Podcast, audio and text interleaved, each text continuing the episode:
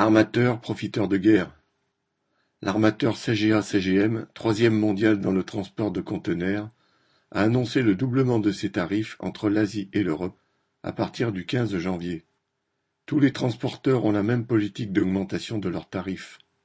Ils invoquent le surcoût engendré par la nécessité d'éviter le canal de Suez suite aux attaques des Houthis yéménites en mer Rouge, et donc de contourner l'Afrique pour rallier l'Europe. Cela rajoute une dizaine de jours de trajet et augmente significativement les dépenses.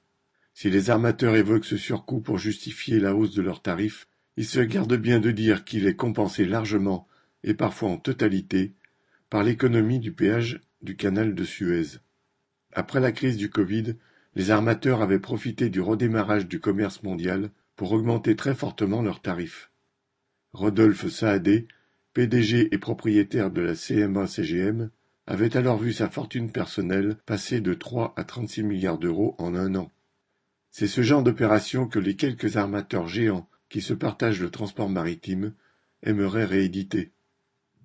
Pour eux, les crises et les guerres sont autant de possibilités d'arrondir leur pactole en raquettant toute la société sans se soucier des conséquences désastreuses pour l'ensemble de l'économie, en particulier pour les classes populaires confrontées aux hausses de prix. Lucas Pizet